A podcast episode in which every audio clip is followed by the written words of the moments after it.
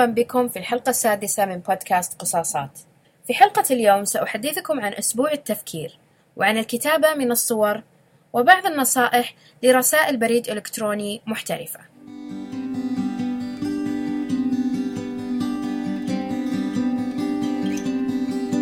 من أجل تغيير جديد على حلقات البودكاست قررت إضافة عدة أسئلة لكل حلقة وعدم الاكتفاء بسؤال واحد.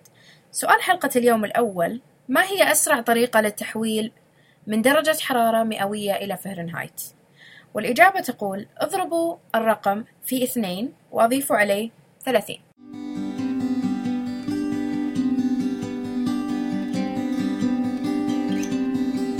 قرأت مؤخرا عن عطلة بيل جيتس السنوية التي يسميها أسبوع التفكير.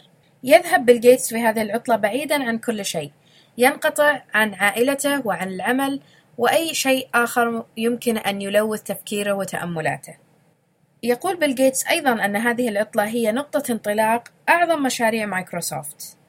طبعا الفكرة رائعة لو أمكننا تجربتها واستكشافها، لكن هل لدينا إمكانيات كتلك التي يملكها بيل جيتس؟ هل نستطيع الذهاب إلى جزيرة استوائية والانعزال تماما عن كل شيء؟ هل يمكننا الذهاب لكوخ في جبل والانقطاع عن كافة الاتصالات اليومية التي تمنعنا من التفكير بشكل واضح.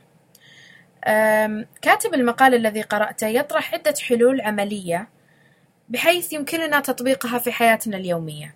يقول: إذا كنتم لا تستطيعون الذهاب في أسبوع كامل مثل بيل جيتس، يمكنكم اختيار يوم واحد في الأسبوع لفعل نفس الفكرة، أو حتى عدة ساعات خلال اليوم لصنع وقت التفكير الخاص بكم.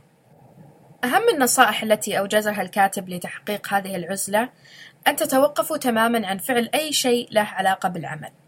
الموظفون المهووسون بالعمل أو الطلاب الذين يرتبطون بجدول مضغوط سيحاولون بصعوبة فعل ذلك. لكن الفكرة جديرة بالمحاولة أن تبتعدوا قليلا لتروا الأمور بشكل مختلف وبوضوح أكبر. ركزوا أيضا على أنفسكم، استفيدوا من وقت العزلة لوضع قائمة الحياة، التحديات والمشاريع مثلا.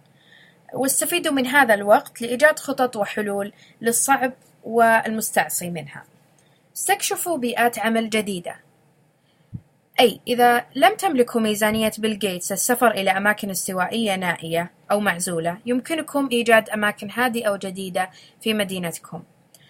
آه، بعض الجهد وكثير من الفضول سيقودكم إلى أماكن مميزة وزوايا منعشة لإبداعكم وإنتاجكم. بعد تطبيق النصائح الثلاثة السابقة ستجدون أفكار جيدة، وقد تتغير الطريقة التي تتعاملون فيها مع حياتكم اليومية في العمل والدراسة.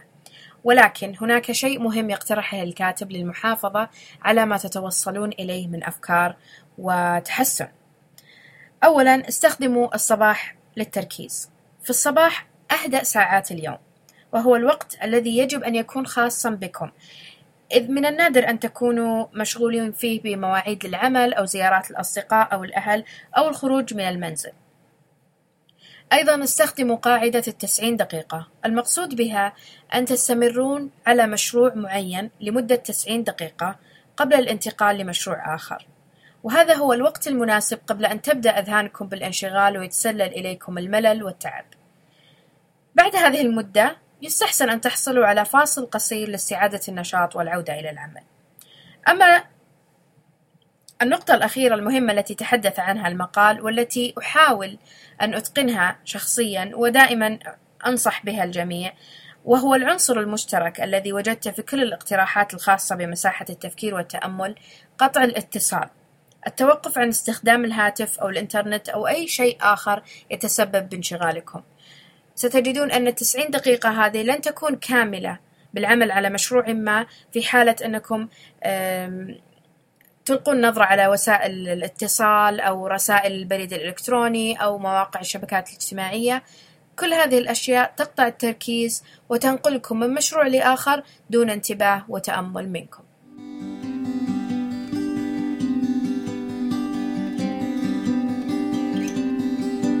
السؤال الثاني للحلقة ما هو الوقت المناسب للتبرع بكتاب؟ هناك الكثير من الإجابات على هذا السؤال ولكن أحدها إذا قلبتم الكتاب بين أيديكم وقرأتم عنوانه ولم تستطيعوا تذكر محتواه هذا هو الوقت المناسب للتبرع به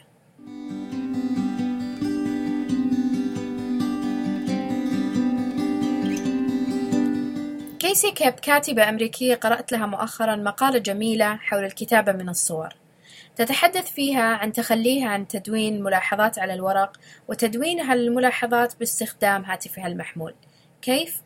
عن طريق التقاط صور لكل شيء تمر به وترغب الكتابة عنه لاحقا الآن يمكنها العثور على مقال أو عنوان رواية أو وصف لشارع زارته أو أشخاص قابلتهم بزيارة الصور في هاتفها وكتابة منها.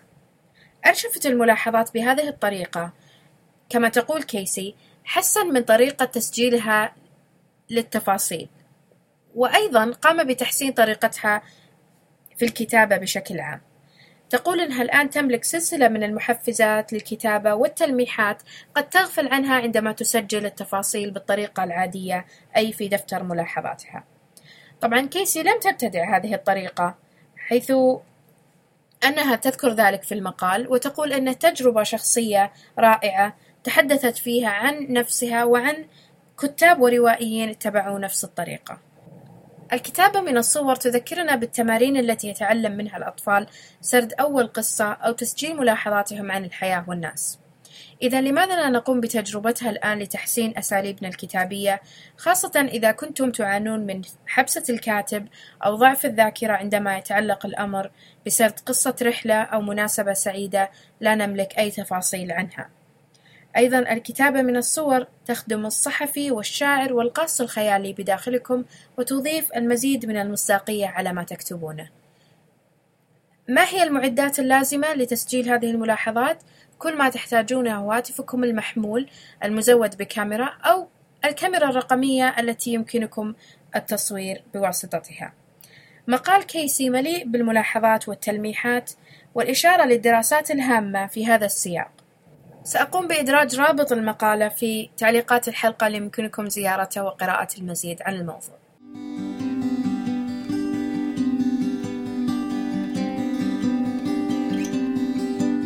وصلنا إلى الجزء الأخير من الحلقة والذي سأحدثكم فيه عن إتيكيت كتابة رسائل البريد الإلكتروني أو إتيكيت المراسلة. لماذا؟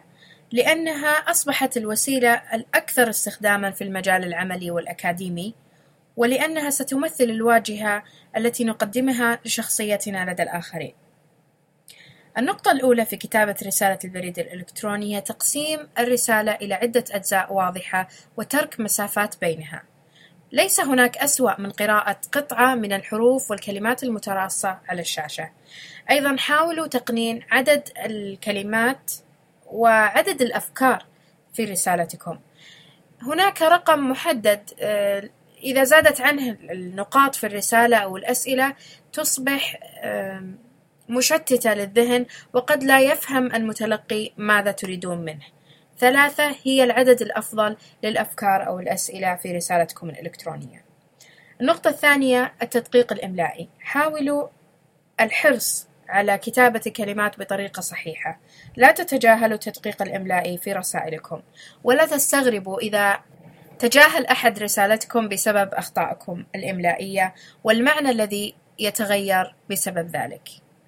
النقطة الثالثة اتبعوا طريقة الرسائل التي تعلمتوها في المدرسة، أي ابدأوا رسالتكم بتحية وتقديم، ثم تحدثوا عن الموضوع الرئيسي واختموها بتلخيص الأفكار وتوقيع يحتوي على اسمكم ومعلوماتكم الشخصية.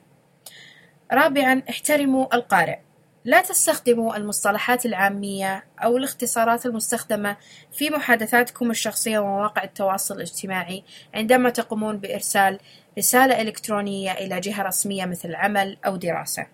أيضا آه، ابتعدوا عن استخدام الاختصارات التي تكتب فيها اللغة العربية بحروف إنجليزية أو ما يسمى بالعربيزي. اقرأوا رسالتكم بصوت مرتفع للتحقق من وضوحها قبل إرسالها وأجروا التعديلات اللازمة.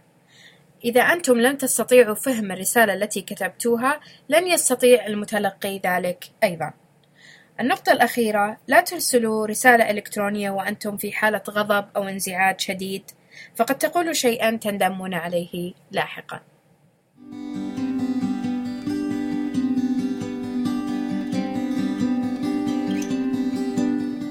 هذا كل ما لدي لهذه الحلقة. الحلقة القادمة سأحدثكم عن التركيز خلال العمل وستجدون في تعليقات اليوم روابط للمقالات التي حدثتكم عنها. شكرا لاستماعكم وإلى اللقاء.